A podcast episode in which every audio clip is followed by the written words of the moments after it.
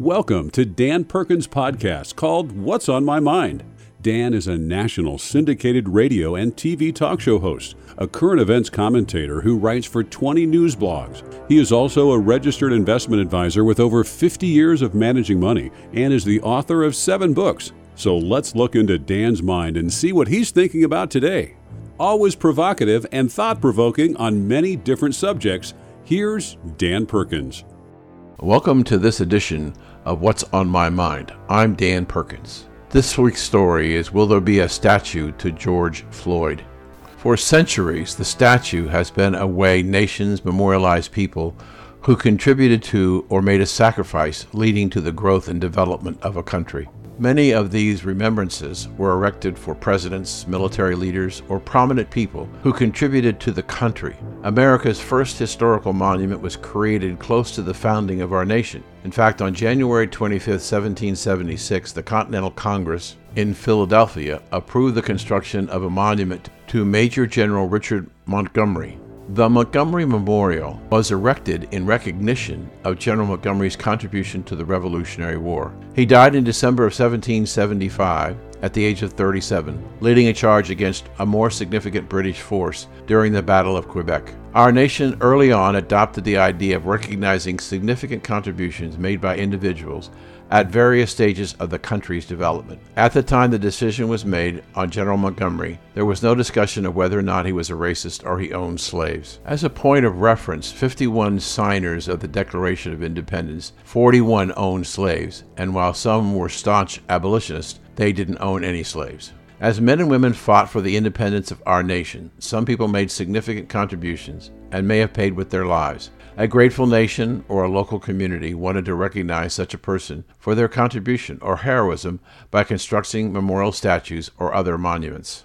Today, statues all over the country are coming down because far left protesters, by themselves, have determined that a given person is a racist and does not deserve to have a place of honor. It is evident by the selection process that the jury doesn't seem to have a good understanding of American history nor that person's role in the history of our nation. As an example, the President, Abraham Lincoln, who freed the slaves and eventually led to the right to vote for all of the nation's minorities, a man who told us a nation could not survive half free and half slave, his statue must come down. We are told because of alleged transgressions in his past, determined by the left, that certain statues have to come down because the people being honored were racist and did not deserve the recognition. The American people never had a say in the decision. A few unelected protesters made it for us. Will we apply the same standard for those who will want to erect a statue for the contributions George Floyd made to America?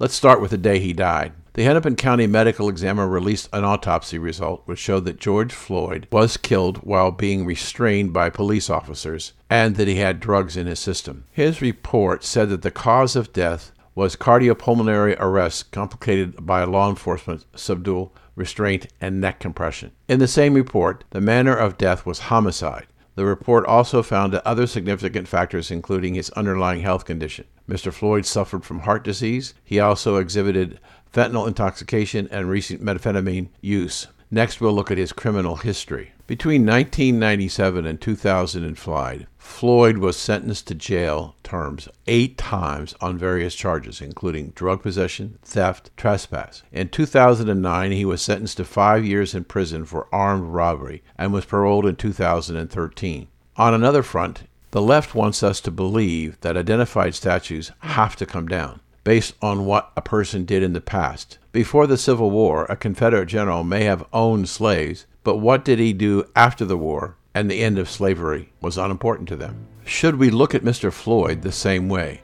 Should we look away from his criminal record and drug abuse? The left and the news media have made George Floyd a poster child for the Black Lives Matter movement. As much as the left would like to believe, I don't think there will be a significant movement toward erecting a statue in memory of George Floyd. I would like to think that the left doesn't like the idea that all lives matter. However, I think they really do, and it is unfortunate that Mr. Floyd was killed. And I want to believe that the policemen involved will be prosecuted to the fullest extent of the law. One last thought as we close this commentary. When there is a violent charge initial momentum will gravitate to one side, and then the momentum will cause a backlash from the other side, moving the momentum back. There has been a significant momentum in support of protests, riots, looting around the country. However, many Americans are waking up as to how their country is being destroyed by the radical left, and they are starting to push back. The Democratic Party mayors and governors who have supported the protests, the riots, and the looting have come under severe pressure from the people opposed to, and they are demanding the activity to be stopped. Perhaps the high water mark for the left was the establishment of CHOP in the city of Seattle. Equally so, the declining momentum came as the call for the destruction of CHOP was made by the mayor of Seattle.